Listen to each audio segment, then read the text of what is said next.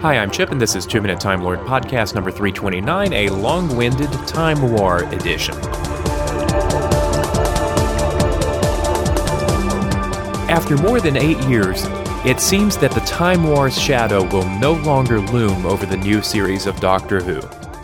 The new status quo was explicitly narrated by the Doctor that we're still going to call the 11th.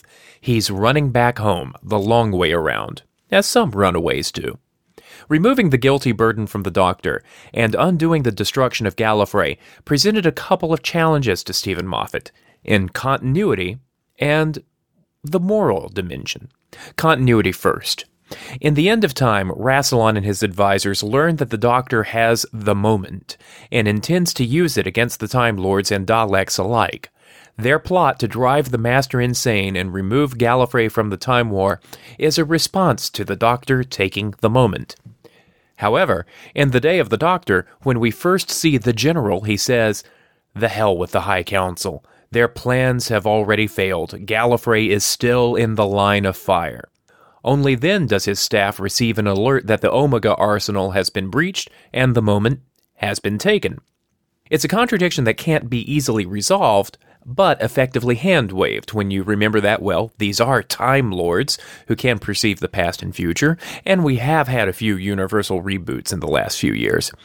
But also, Doctor Who has never had ironclad continuity, and Moffat's efforts to line things up with The End of Time is honestly more than I expected. That's continuity. But then there's the depiction of the Time Lords themselves, and here's the moral complication. From the end of time all the way through Night of the Doctor, we have been told that the Time Lords had gone just as bad as the Daleks, and that this genocide was the only way to save the universe from both parties. Rassilon plans to burn the universe. Cass sends the Eighth Doctor to his death because the Time Lords have become just as bad. Fear me, I killed them all, says the Doctor and the Doctor's wife. He seems to have had a reason for it.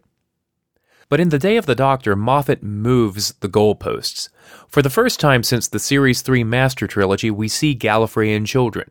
And we do not see the Time Lords doing anything more than losing the war. There's a reference to them having used all of the forbidden weapons, but not to the cost.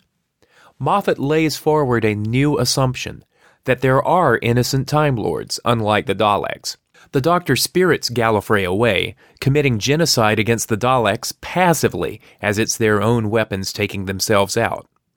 So now, if the Doctor finds Gallifrey, it's less likely to be portrayed as a planet full of war criminals.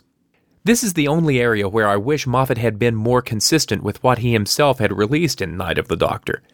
It would have strengthened the Day of the Doctor, I think, to more clearly portray why the Doctor considered eliminating his people and the Daleks. Instead, there were only a couple of lines about every moment in time and space burning. That's something better shown than told. However, given the scope of the story to tell, and only 76 minutes to tell it in, and remembering that BBC budgets are notoriously finite, it's a forgivable omission, especially when you consider that Moffat is setting up a new status quo. If we are going to leave open the possibility of Gallifrey's return, it's best that we not think of the Time Lords as a race of galactic warmongers. Gallifrey's now a place where children play, and Time Lords have a certain measure of hope left. It's a matter of shifting emphases, and by Moffat not clinging too tightly to that more negative concept of the Time Lords, it gives him the flexibility to take the story in a new direction. And maybe, after eight years of the Doctor being the last of the Time Lords, maybe it is time for another reboot. And that's your not quite two minute Time Lord podcast. You can find more episodes at TWOMinuteTimeLord.com, and I'm on social media at numeral 2 Minute Time Lord. Thanks for listening.